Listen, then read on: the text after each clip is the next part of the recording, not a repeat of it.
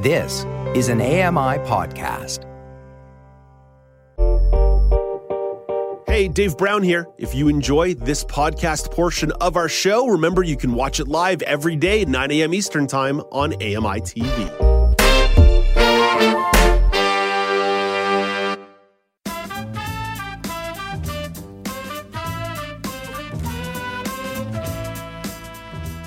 Welcome back. It's now with Dave Brown on AMI TV. I'm Dave Brown. It's Thursday, January the 26th, 2023. Coming up in the second hour of the show, Stephen Scott of Double Tap will explore some of the issues around new technology and whether or not they pose a true threat to the white cane.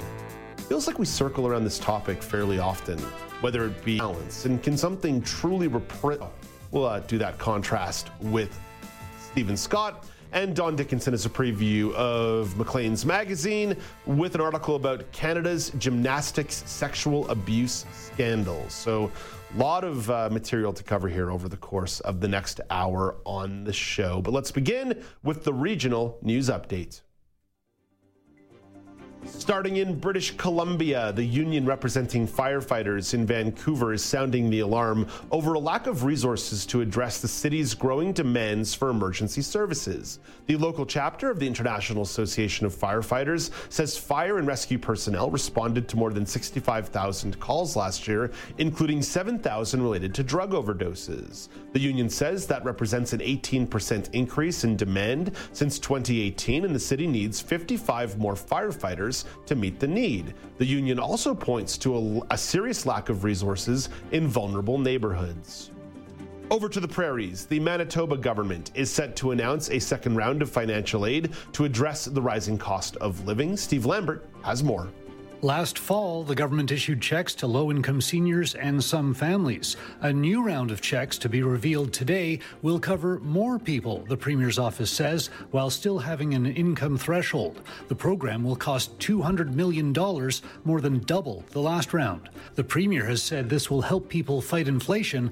The opposition New Democrats accuse the government of buying votes. Steve Lambert, The Canadian Press, Winnipeg. When I grew up, I want to have a voice like Steve. And finally, in Ontario, Toronto police say a 16 year old boy is in hospital with non life threatening injuries after being stabbed on a public transit bus in the city's West End. Canadian press reporter Brenda Molina Navidad has more. Officers found the teenage victim with stab wounds to his torso and legs at Old Mill subway station, and he was taken to a trauma center. This is the fourth case of transit violence in the city in five days. In recent days, a woman in her 20s was stabbed on a streetcar. Two uniformed Toronto Transit Commission employees were assaulted on their way to work, and a TTC driver was shot with a BB gun. Police are looking for a suspect who is believed to be in his 20s. That's your look at the regional news. Brock Richardson is here for a sports chat. All right, Mr. Richardson, we got some interesting stuff to talk about here. And over the course of the last few days, you've been giving Parasport updates on both the Nordic World Championships taking place in Sweden, as well as a wheelchair basketball event in Toronto. And a little bit later here, I'm going to uh, bring up something that's going on down under for the Australian Open. But where do you want to start this conversation? Start with the uh, Para Nordic uh, World Championships. We've added another. F- four medals to our total, wow. which is now uh, around the double digit uh, mark. My uh, math skills were never great, and I have to literally count every day when we get new ones. But I'm pretty sure we're close to the double digit mark. And uh, I want to highlight Brittany Hudak, who we've been talking about a little bit all week. She added another medal. She is now three races and three medals. She added a bronze medal to her collection. And Dave, honestly, two things here. One, I want to interview Brittany uh, on the neutral zone, so that will be hopefully coming down the line. Two, if I could win one medal at a world championships, I would be thrilled, let alone three. So uh, she is having an outstanding event, and to be that focused for um, three different disciplines, you know that that that's pretty good. So congratulations to her and ha- having a successful event um, in that regard because it's hard to get one medal, let alone three, Dave. Brock, along those lines, from your experience as an elite Paralympian, what does momentum mean? Sometimes commentators in the media like to talk about momentum, and then there's the old cliche, oh, momentum is only as good as tomorrow's starting pitcher or uh, the bounce off the off the rim. But from your perspective, as someone who's competed at a high level, what does momentum mean? If you absolutely smoke somebody in the first game of a bocce tournament, that's got to give you a little jolt through the rest of the tournament. It does. Um, I had an event where momentum sort of worked the other way. We were playing an event. It was at the Parasport Games uh, many, many moons ago, and we were playing an event where you, if you lost three, you were you were finished. But until you lost three games, you'd get to continue. So I had lost the first two and then I couldn't lose the third one. And everyone's talking, oh, you won't be able to win because you've already lost two. It'll be hard to win three in a row. And so I used that as uh, inspiration. And and once I won the first game, I thought, you know what? Screw these people. Basically, I'm gonna, I'm gonna, I'm gonna, I'm gonna, I'm gonna win my three games. And so I got to the third game, and I thought, you know what? We're down.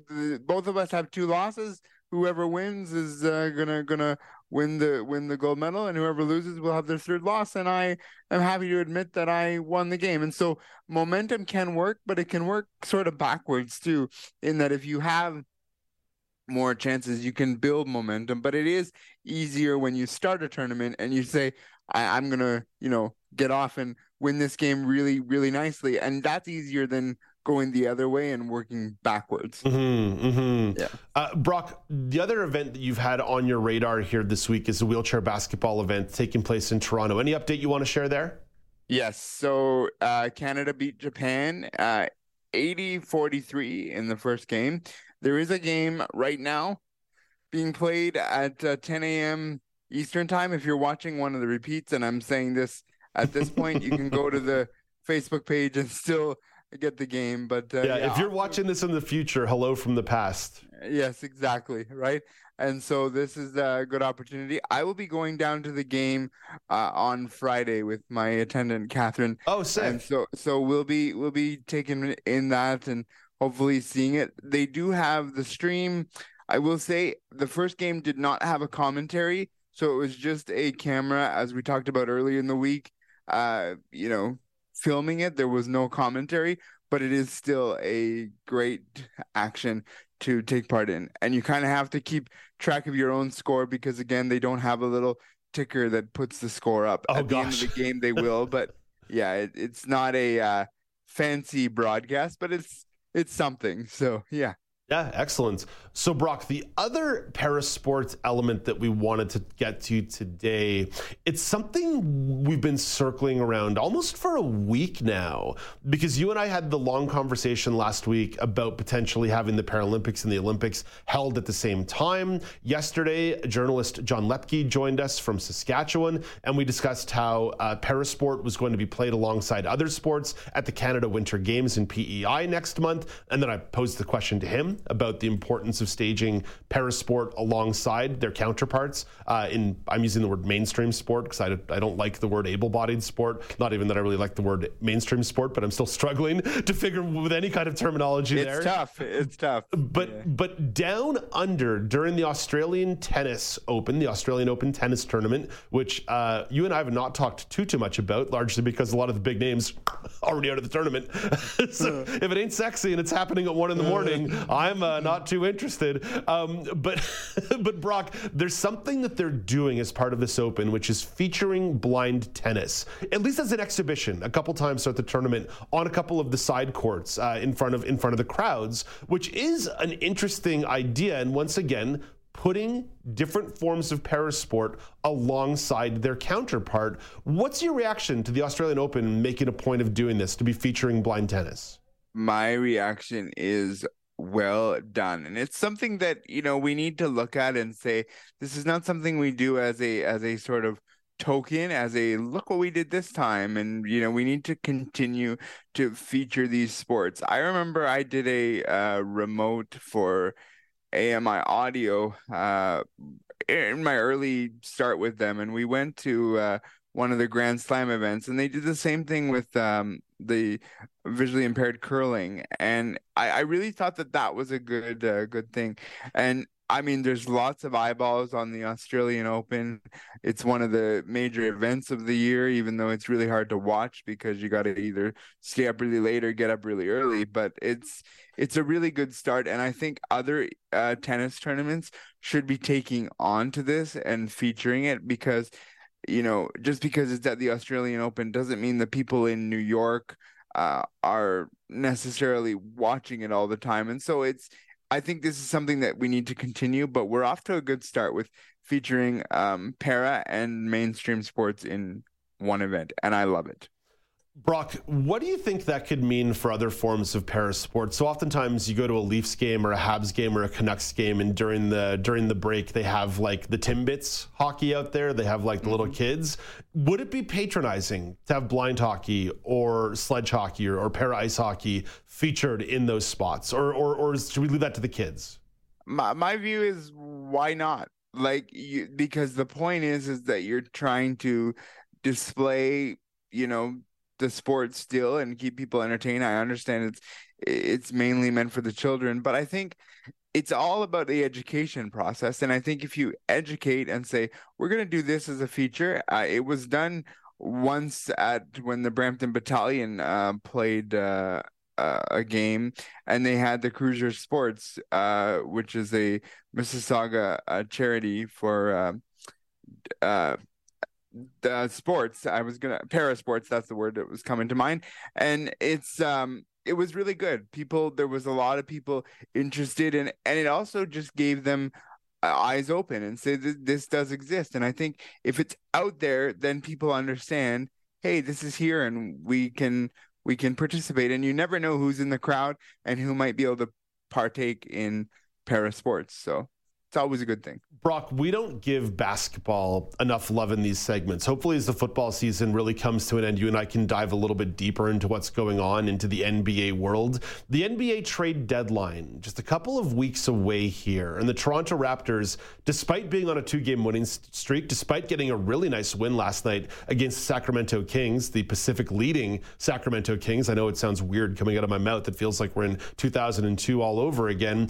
But despite that two game winning streak, the Raptors still find themselves out of the playoff race. Certainly out, they're in the play-in race, but they're not quite at the play-off race, uh, so to speak. I know it sounds like I'm kind of uh, splitting hairs there, but it matters. Uh, Brock, as as we approach the NBA trade deadline, if you're the Toronto Raptors, what are you considering as an option for the possibility of trading guard Fred, Fred VanVleet?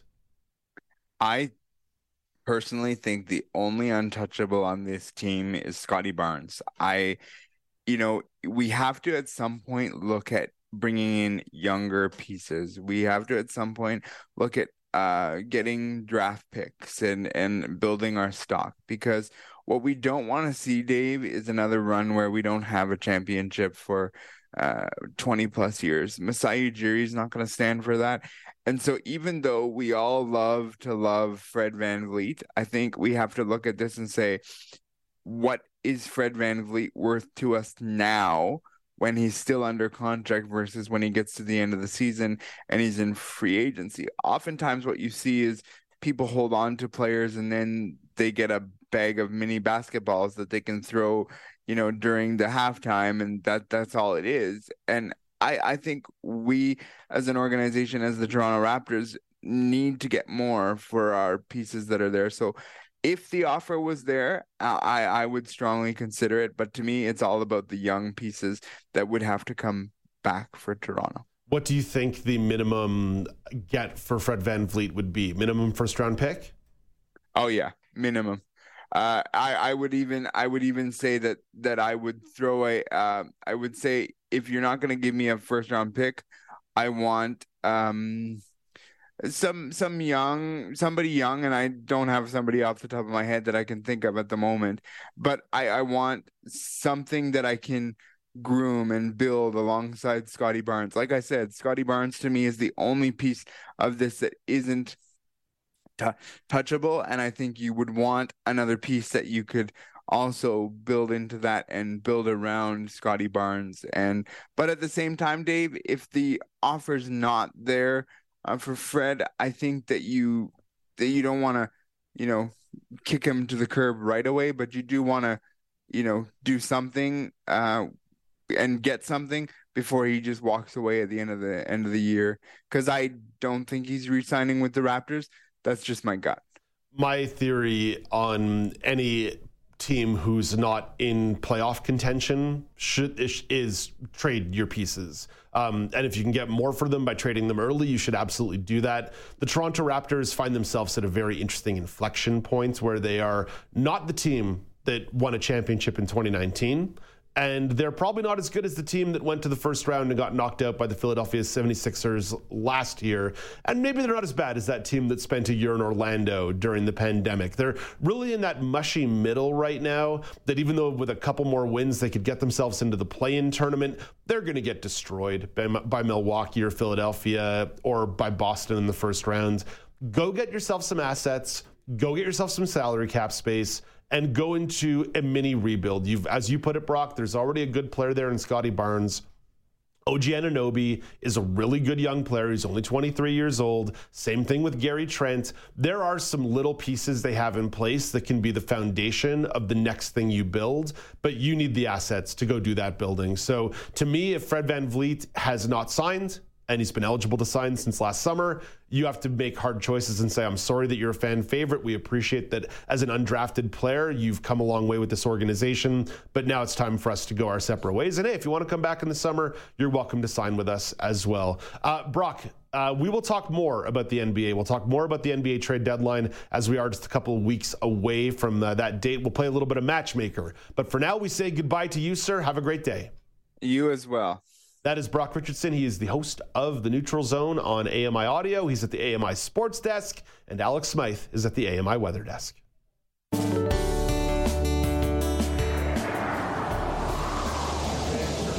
National Weather Report from Environment Canada. We're going to start off in Corner Brook, Newfoundland, where it is mainly cloudy with snow or possible rain expected this afternoon. There's up to two centimeters of snow set to fall.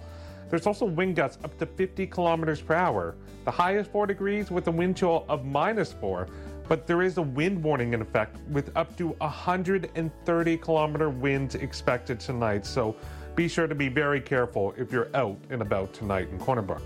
To Charlottetown PEI, it's a mix of snow, ice, and rain this morning. There's up to 4 centimeters of snow and 15 millimeters of rain. Wind gusts up to 100 kilometers per hour as well, the high is 8 degrees and a wind warning is in place. In Saint John, New Brunswick, there's snow changing to heavy rain. There's 5 centimeters of snow and 40 millimeters of rain. Wind gusts also up to 50 uh, to 80 kilometers per hour, excuse me. The high is 9 degrees and there is that rain warning in effect. To Quebec City, Quebec, there's heavy snow today with up to 10 centimeters falling. There's also wind gusts up to 70 kilometers per hour.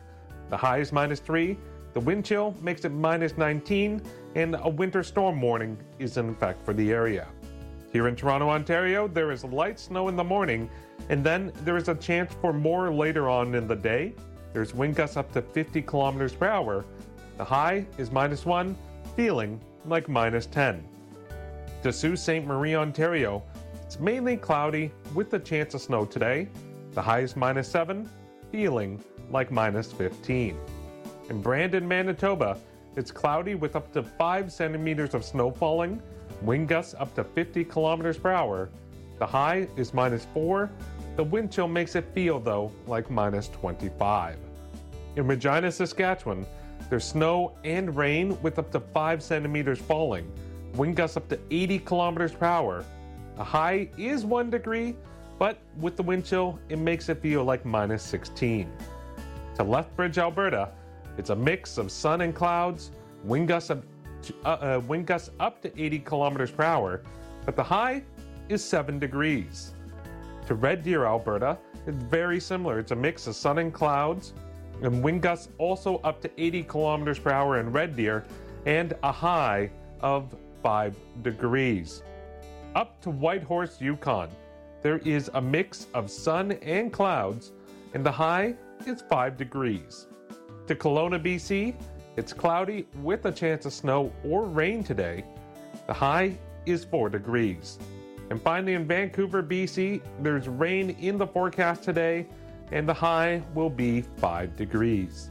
That's our AMI National Weather Report from Environment Canada. Thank you very much, Alex. Coming up next, Stephen Scott and I will discuss some of the issues around technology potentially replacing things like white canes or technology replacing things like Braille.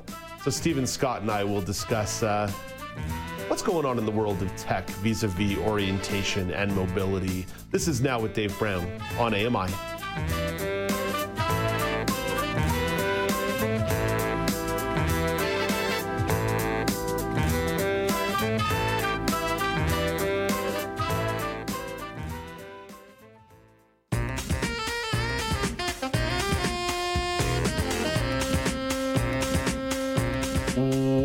Back. It's now with Dave Brown on AMI TV.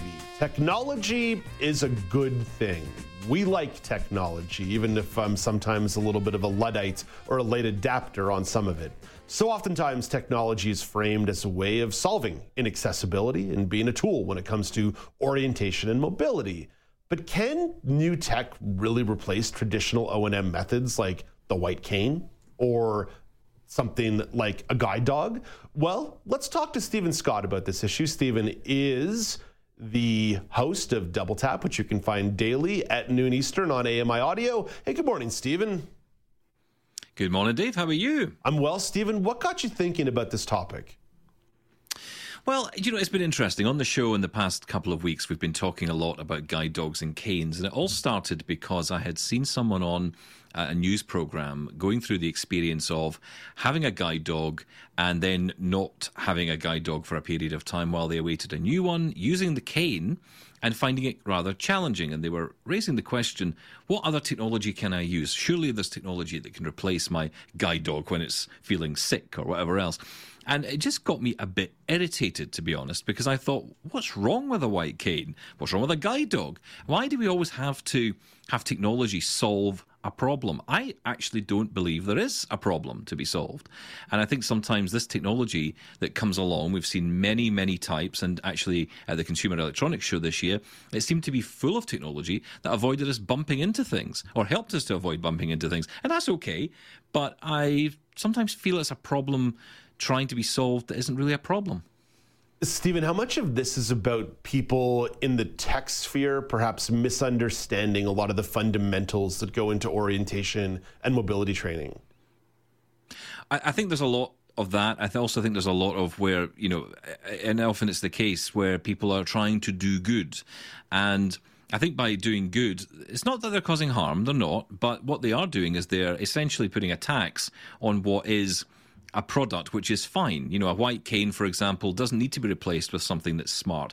There's a, a cane out at the moment called the WeWalk Smart Cane, which is an invention where the idea of the WeWalk Smart Cane is that it essentially gives you additional information to what the cane gives you. And for those that don't know, a white cane already gives you, even though it's a fairly dumb stick, uh, you know, that's all it really does is just drag itself along the ground, or you can tap it if you choose, uh, depending on your style. You know, essentially, it's giving you a lot of information off the ground already. It is giving you information about the type of road you're on. So, for example, let's say I'm walking down the street and uh, suddenly there's a grassy, you know, part of the, the road, maybe to my left, I don't see. Um, well, my cane will pick up on that. It will pick up on the different type of ground that I'm traveling on, and that will help me navigate. I can use it to shoreline to move around my my environment and learn where things are. I can use it to find obstacles. The problem is if you start adding on to that a whole host of vibrations and feedback for all kinds of different things. And in the WeWalk's case, it's about not actually what's on the ground, but actually what's ahead of you at head height. um, you know, for example, a branch you may walk into, or something else, or whatever it might be that's that's essentially at head height.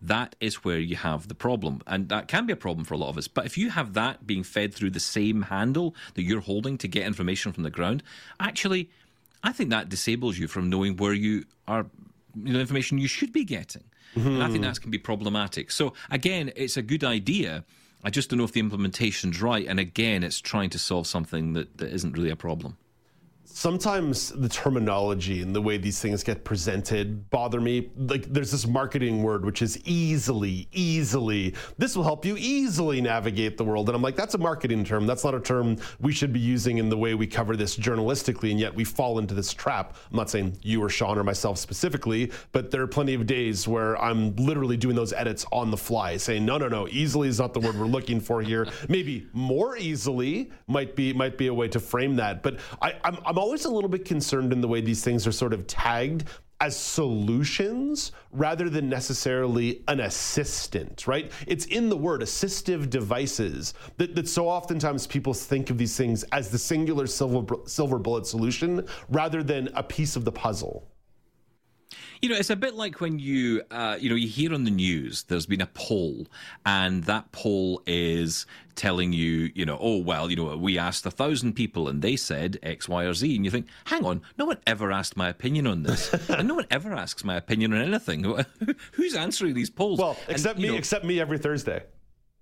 All oh, right. Well, yeah, uh, yeah. Of course, your poll. Fair enough. That is a different thing. And in fairness, you have asked me the questions, so okay, I'll give you that one. But you know, what was interesting to me is that nobody ever seems to approach a blind person and say, "Is this something you need?" And I feel there are a lot of occasions where there are products that come to market and a blind person has never been involved, or indeed a disabled person has ever been involved in its creation. And, you know, it's almost like we've created this. What do you think now? Oh, and by the way, it's a thousand dollars. Mm-hmm. And I just, I'm not for that. I'm really not. I, now, I'm not against, and you know me, I love my tech. I love my gadgets. I love my toys. And anything that can make life better, I'm all for. And if there's something that can come out that can do the job, that can help me better than a white cane or guide dog can, I'll be interested. But I must admit, in all my years of covering these these types of products, I've never seen it, and I think that's why guide dog schools are still essentially oversubscribed, and you know people who use the white cane are, to the most part at least, quite happy with it there's also a matter of degree here as well, right? That some things can be rolled out that are super useful for someone like me who is legally blind but not totally blind. For me, mainstream GPS technology generally gets the job done. Not always, but generally gets the job done.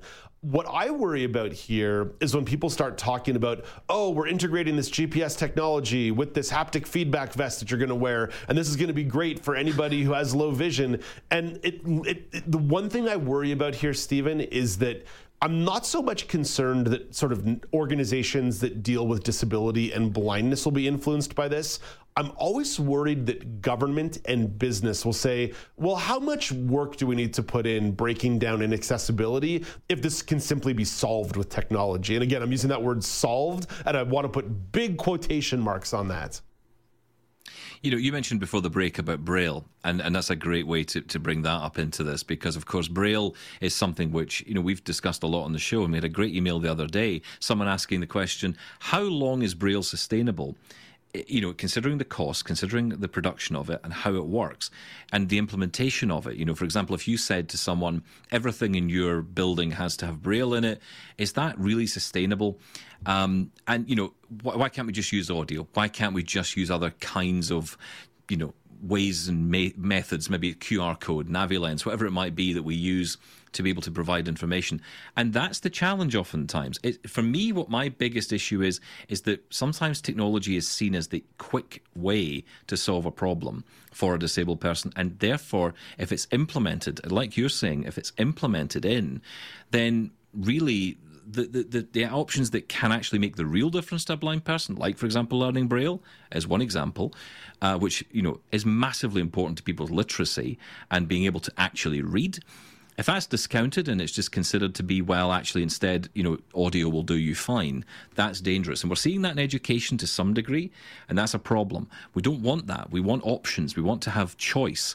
And you know sometimes it's expensive sometimes it isn't um, and, and when it comes to Braille, unfortunately, there's no way around it. It will always be a niche product. It will always be something that, unless as I've said before with you, you know, unless someone can come up with a, t- a tablet that you know can raise dots by itself and does it you know, almost in a haptic way, then I don't think that will ever happen. I don't think that would ever happen. Who knows? But I don't think so. It's not certainly in the cards. There've been lots of projects. It's never come to fruition. So I just think, I guess for me, this is a little opportunity to kind of just say to people, let's just calm down a little bit on the tech front. It's not the solution to everything in our world, but yes, mm. it is hmm. very important. Because one thing that is actually the most important of all, and I learned this myself recently, when the battery dies in your smartphone and you haven't got good orientation and mobility skills, and you've got your white cane, you still got to find your way home. And if you can't do that, that's a problem. If you're hmm. reliant on too much tech, that can become hazardous to your health and indeed your ability to get home foundational understanding of orientation and mobility, whether that be the independence that O&M gives you or the independence that being able to read independently that Braille gives you. These are critical, critical pieces of the puzzle. And those are the foundational pieces before we start getting the doodads and the fancy things. Stephen, I love that you wandered a little bit off the pathway with us today. And that is something you like to do on Double Tap. What's coming up on the show this afternoon? Well, we are doing something a bit different today. Uh, we don't normally talk about gaming, but we're going to be discussing Aww. the Game Conference Awards that just took place yesterday. Uh, we're going to have the host, Steve Saylor. You'll know Steve, of I course. know Steve, yeah. Uh, the blind gamer. Uh, he's going to be on the show. SightlessKombat, uh, that is not his real name. You might be surprised to learn. Uh, he is uh, joining us to talk all about uh, his uh, feelings about the awards themselves. It all took place virtually last night. And even one of the winners, Grant Stoner, who won the Best Journalist and the Best Advocate Award as well. He will be joining me on the show today. It is a packed one, and it's all about gaming, which is a little bit different for us, but it's, it's such an exciting area at the moment and, and such a key area of innovation. Ah, oh, the joys of joysticks with Stephen Scott on Double Tap. Stephen, thank you for this. Thank you, Dave. Have a great day. That is Stephen Scott, one of the hosts of Double Tap, which you can find daily at noon Eastern on AMI Audio. You can download the podcast on your favorite podcasting platform, and you can find Stephen in Glasgow, Scotland. You can find the team on Twitter at Double Tap On Air. Another great AMI Audio program to keep in mind the Pulse this Thursday, today, 1.30 p.m. Eastern Time on AMI Audio. Joeita Gupta will discuss As I Live and Breathe, a book of short stories on the experiences of youth with disabilities. That's The Pulse, Thursday, 1.30 p.m. Eastern Time on AMI Audio, available on your favorite podcasting platform and on YouTube. Coming up next, there was a uh, snowstorm in Toronto yesterday, I want to put the quotes up again on that one. There was a snowstorm in Toronto yesterday, and uh, it got Alex Smythe thinking about strategies for shoveling snow. This is Now with Dave Brown on AMI TV.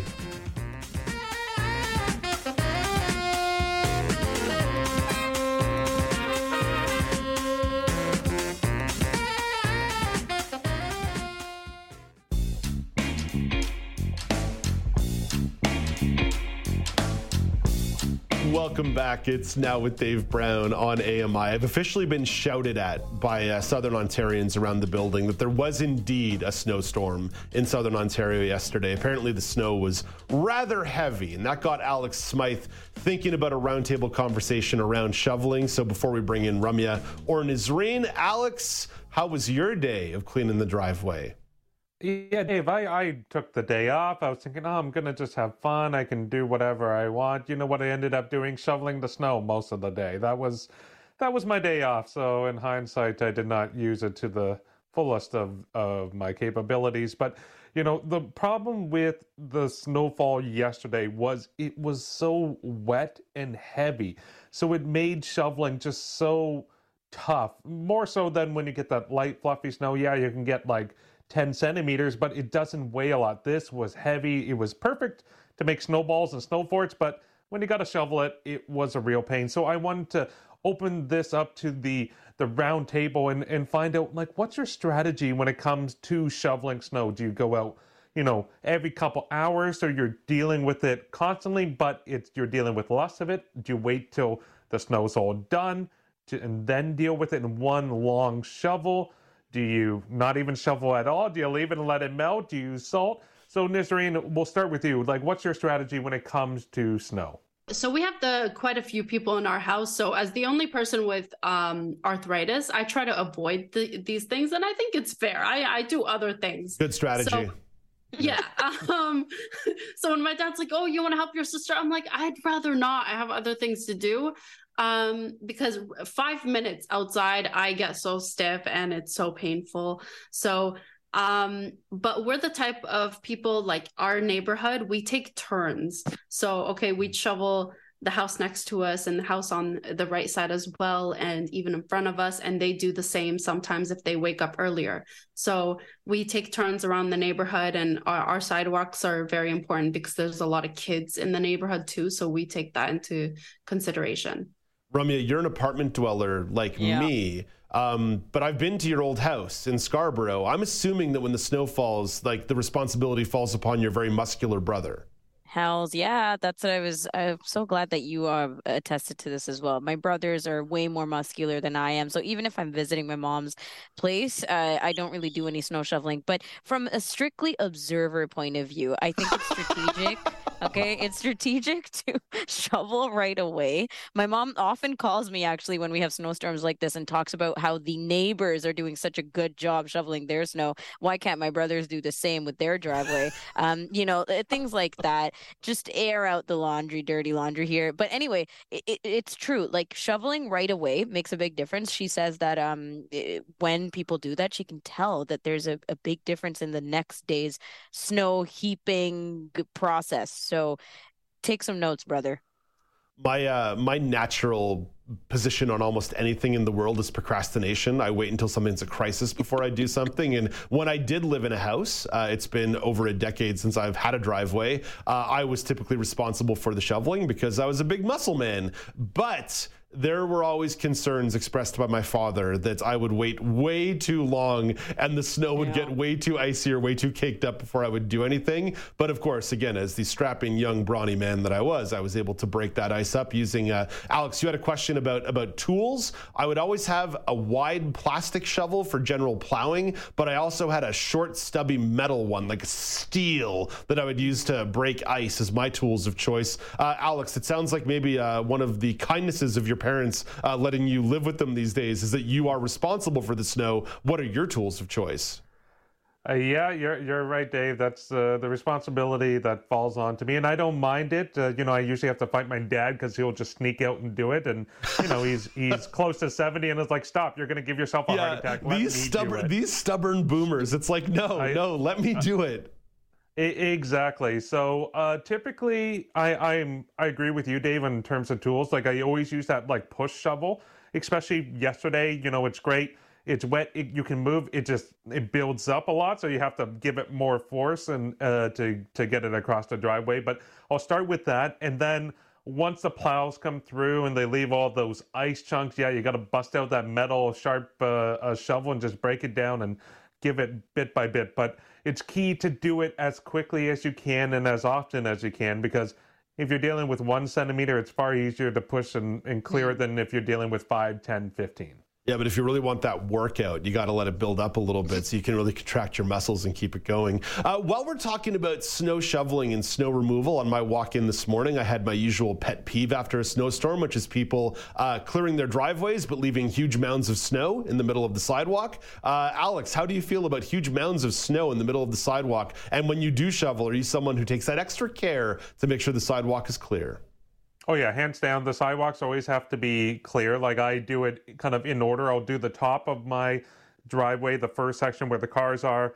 Then I'll do the sidewalks next, and then I'll do like kind of the base because it's our, our driveway's broken up by the sidewalk. So I kind of divide it mentally in my mind that way. Um, but I always do it to like the the property line of our our neighbors and and whatnot because it always has to be clear. Because I there were so many times when I would be walking uh, to catch a bus or something and you would always cross those houses that just did not do their sidewalks. Yeah. And it was fine, you know, when the first couple days when it snowed. But when it turns to ice yeah. and it actually turns dangerous, mm-hmm. when it freezes and especially when it's frozen in footsteps and stuff, if you fall, you're going to hurt yourself very badly. And and we have a school right across the street, so you know we want to make sure the kids are not going to run into that. But there's also you know there's a liability issue if you leave the sidewalks full, someone slips and fall well, you you may be getting a, a call for a a legal dispute at mm-hmm, that point. Mm-hmm, even though my lawyer continues to be on parental leave. Uh, Nazreen, where do you feel? How where do you feel about the pet peeve of people leaving big banks on their sidewalks after they've cleared their driveways?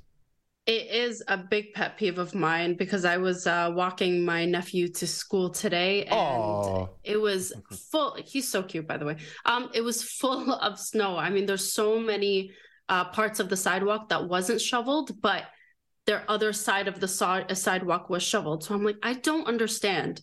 You shoveled your driveway and that second half of your driveway, but in between that sidewalk, it's really not that hard. And I, just mentioned that I don't shovel because of my uh, arthritis, but I'll shovel it for you at this point.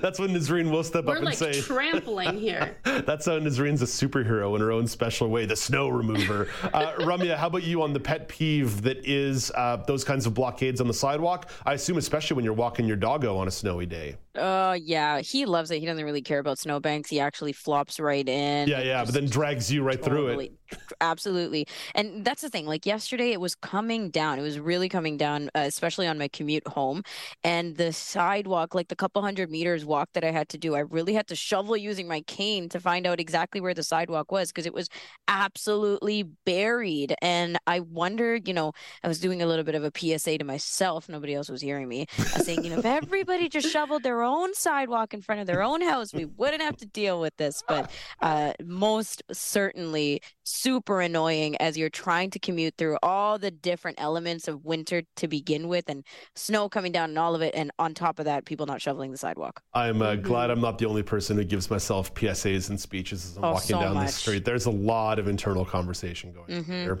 Uh, Alex, great subject. Nazreen, thank you for your input. Ramya, you don't get to go away just yet because you are the co host of Kelly and Ramya, which comes our way at 2 p.m. Eastern Time on AMI TV and AMI Audio. What's on the show today? We're talking about the uh, Apple Fitness Plus app, right? Ooh. It's gotten some improvements, some additions of services like the mental health aspect. So we're going to talk more about that with Michael Fair on our uh, tech and entertainment feature. And we're talking about what's new in food this week because McDonald's and Doritos have some new ideas hitting oh. the shelves soon. I know. I'm especially excited about the Doritos, but you might be excited about the McDonald's. I don't know. Mary Mammoliti is going to tell us more about this.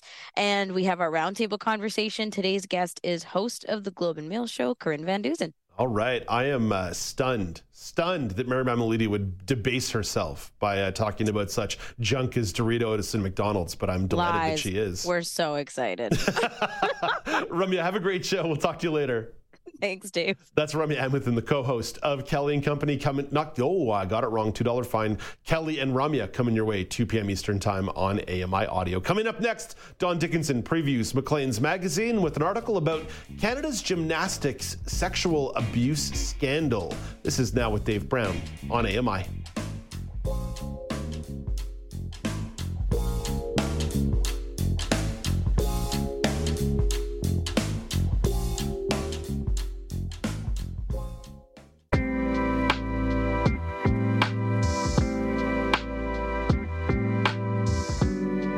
Welcome back. It's now with Dave Brown on AMI. Former gymnastics athletes are accusing coaches of abuse. How did gymnastics become yet another sport in crisis in Canada? Here to chat about this issue is Don Dickinson. Don is the content curator for Maclean's magazine on AMI Audio. Hey, good morning, Don. Hi, Dave. I just want you to know that this boomer was definitely clearing snow this morning. well, uh, well, we're thankful for that, Don. But uh, really, really, where, where, where, were the boys? Where, where, where, where, were these legends, six foot four, 240 pound boys in your life uh, who should have been cleaning that snow for you? They're working. They're uh, typical, typical typical Gen Gen Zers and millennials always always going to work. Uh, Don, yeah. let's jump into this first story. Uh, the first article is titled "The Harder They Fall" and written by Lauren McKeon. What is the important background on this feature story? Well, uh, you know, we've heard so much about abuse in sports. I mean, it's just permeating everything. And of course, I guess it had to come to gymnastics sooner or later. So basically, this story was uh, that uh, 11, initially 11 women uh, came forward uh, who had trained at um, a gymnastics facility in Sarnia, Ontario called Blue Water. The women alleged that Dave Brubaker kissed and fondled them some were as young as 12. Oh my gosh, 12.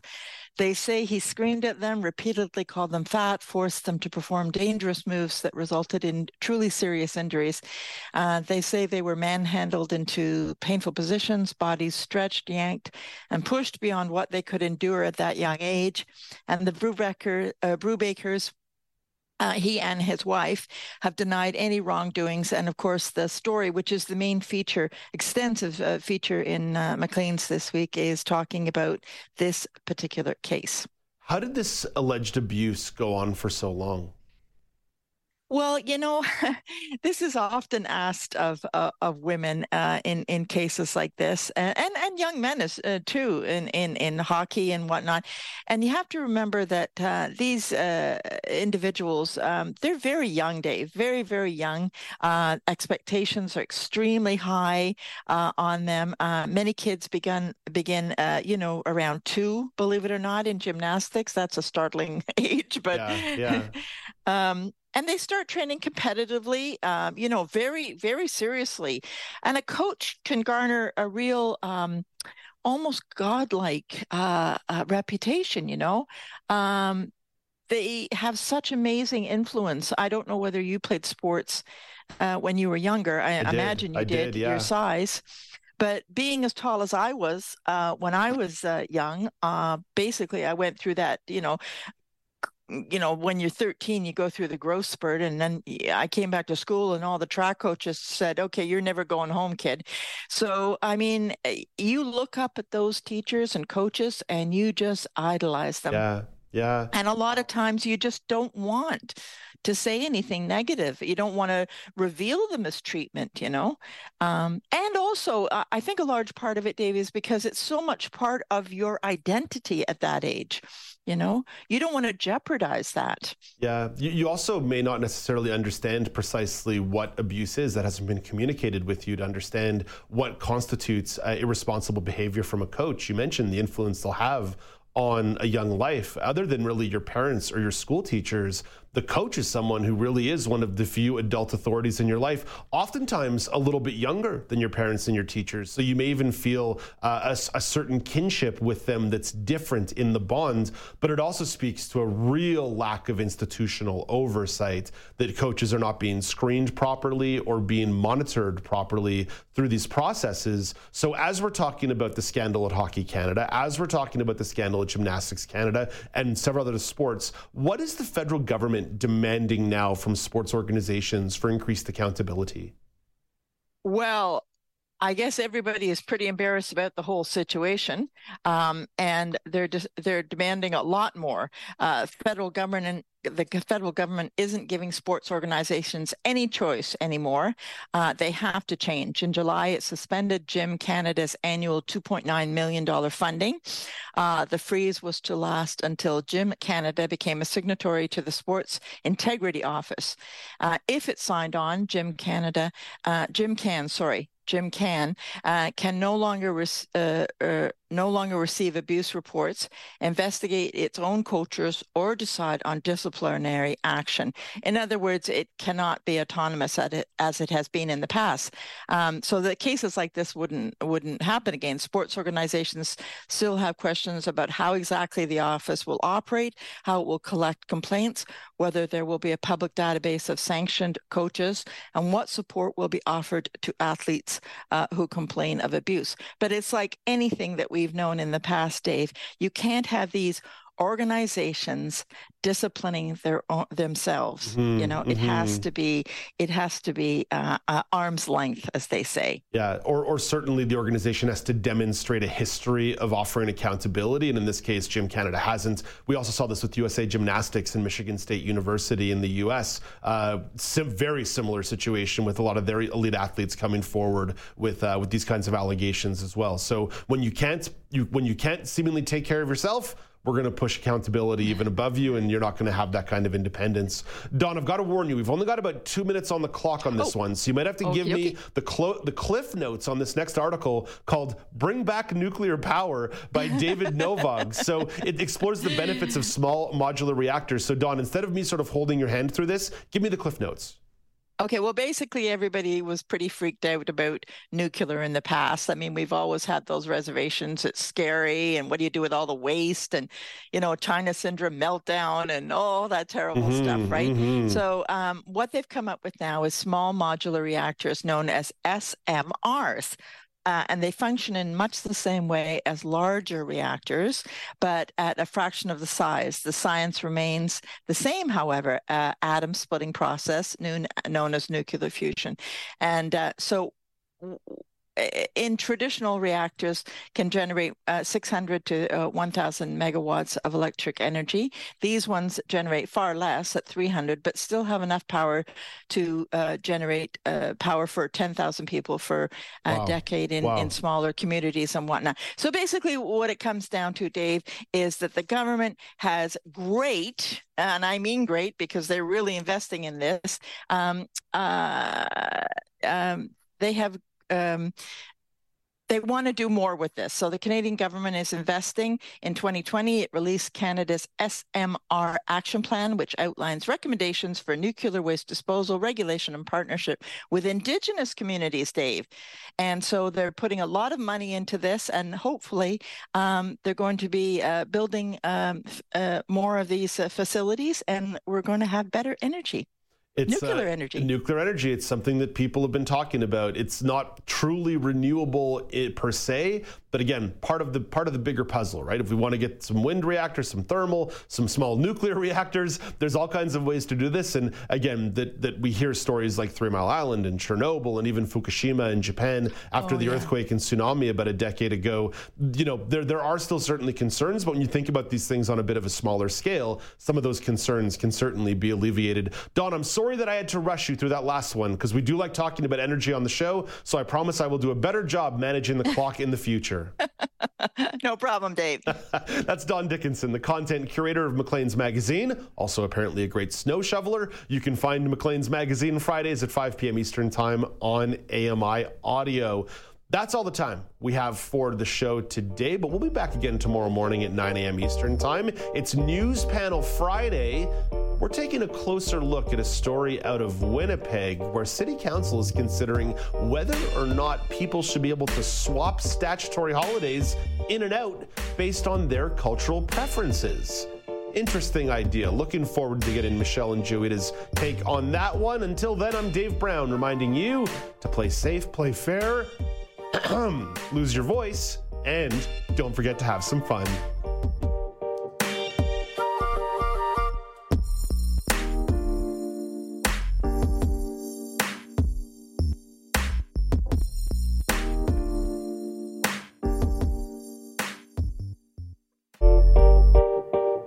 Hey, Dave Brown here. If you enjoy this podcast portion of our show, remember you can watch it live every day at 9 a.m. Eastern Time on AMI TV. Join me every couple weeks for the Outdoors with Lawrence Gunther podcast, where we learn about outdoor tech and tips. Plus, we look at news affecting the environment. AMI's Outdoors with Lawrence Gunther is available from your favorite podcast provider.